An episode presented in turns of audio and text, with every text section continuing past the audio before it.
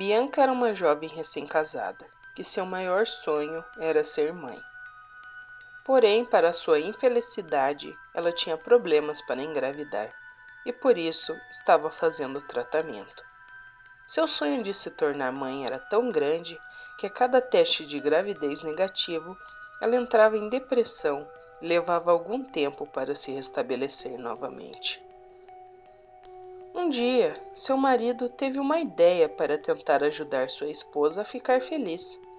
Ele comprou uma linda bebê reborn, uma daquelas bonecas que parecem bebês de verdade, e presenteou Bianca para que ela pudesse se sentir melhor, nem que ela se sentisse mãe de brincadeirinha, enquanto ainda não se tornava uma de verdade.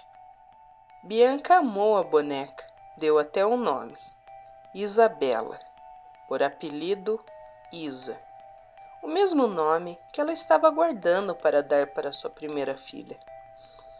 Passados-se alguns dias, Bianca estava mais feliz. Ela até não estava mais chorando e ficando tão depressiva com o resultado negativo de sua gravidez. Ela estava mais animada também, com mais vontade de fazer as coisas.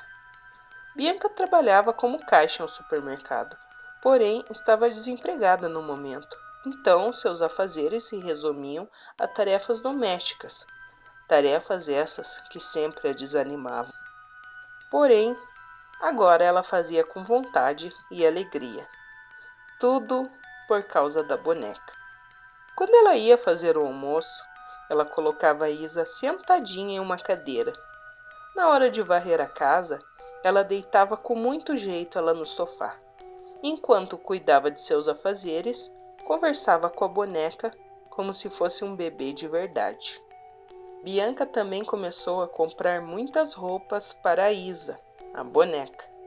Comprou também acessórios para bebês, como mamadeiras, chupetas, cobertores, brinquedos e até fraldas. Ela choramingou muito para seu marido comprar um berço para ela colocar Isa ali.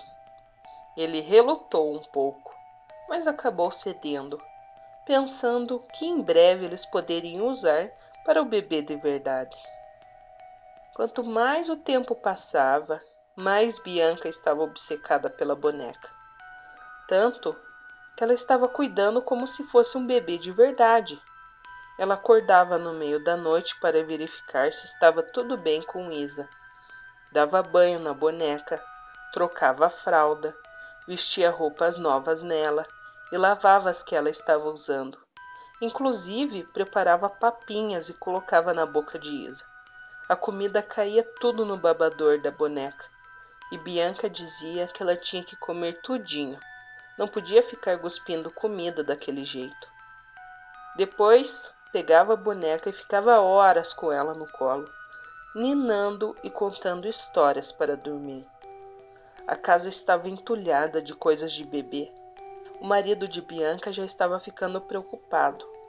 No início, ele achou que era algo normal o apego e até alguns acessórios para Isa. Mas agora já estava passando dos limites. Principalmente quando ela gritou com ele porque ele não quis comprar uma cadeirinha de bebê para o carro para a boneca.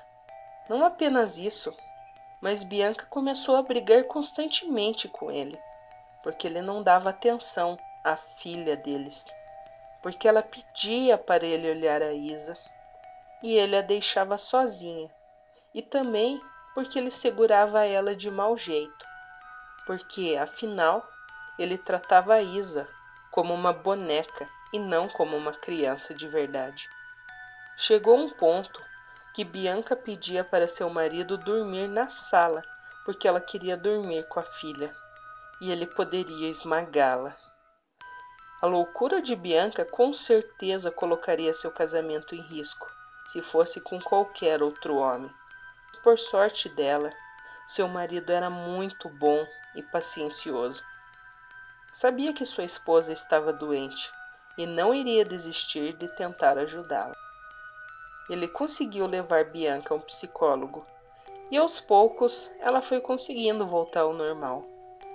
Mas o que ajudou ela a se restabelecer por completo foi o fato dela finalmente estar grávida. Com obsessão pela boneca, Bianca havia parado de checar sua gravidez. E agora que ela estava normal novamente, descobriu que estava grávida já havia algumas semanas. Foi uma bela surpresa para o casal, tanto que tudo voltou ao normal.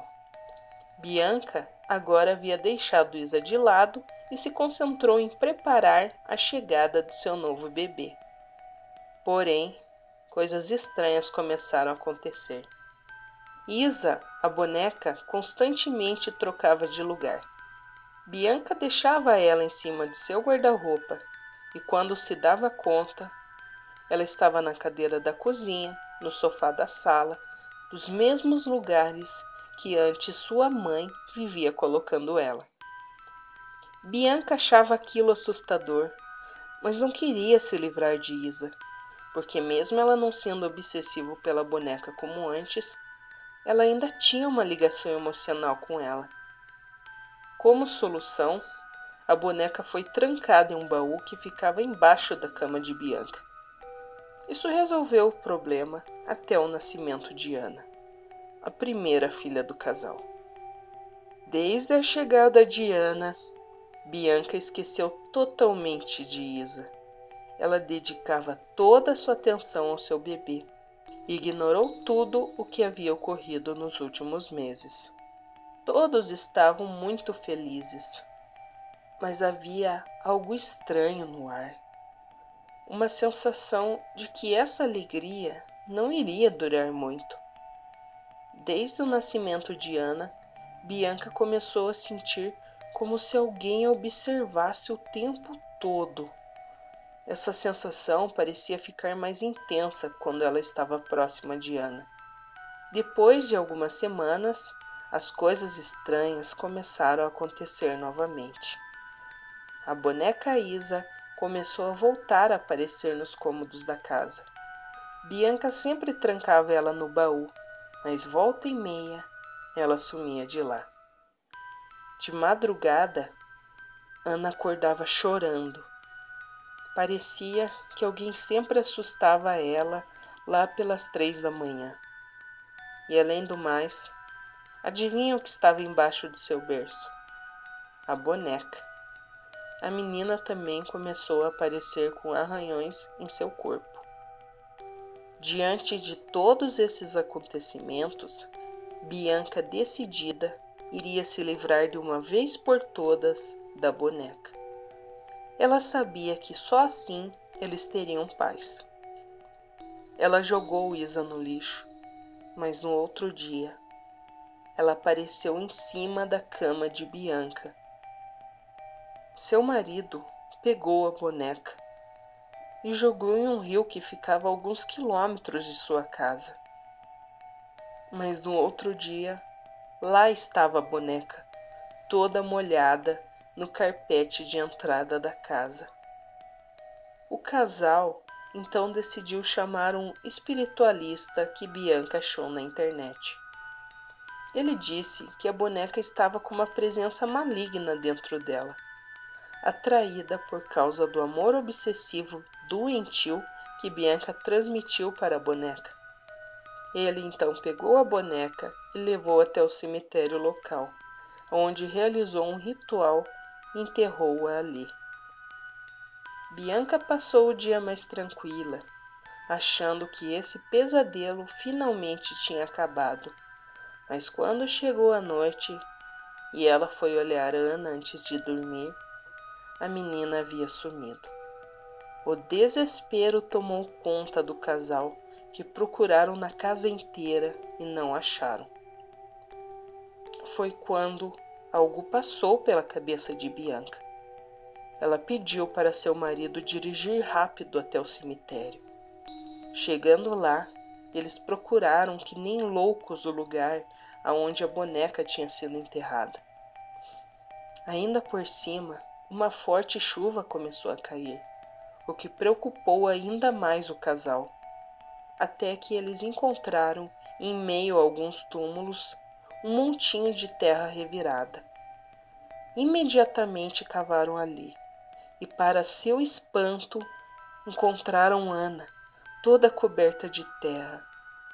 Por sorte, ela estava respirando. Voltaram para casa totalmente transtornados. Deram banho na Ana, depois a cobriram e a aqueceram.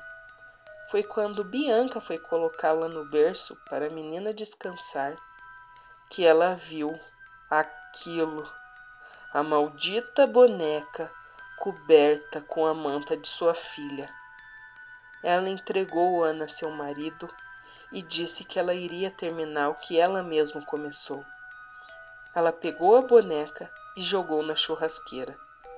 Pegou álcool e fósforo e botou fogo, enquanto dizia com toda a força para o que estivesse ali fosse embora em nome de Jesus. Ela repetiu isso dezenas de vezes.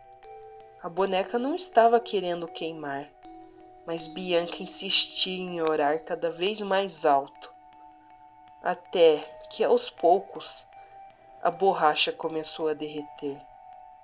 E ela ouviu um grito estridente que saiu daquilo enquanto queimava entre as chamas.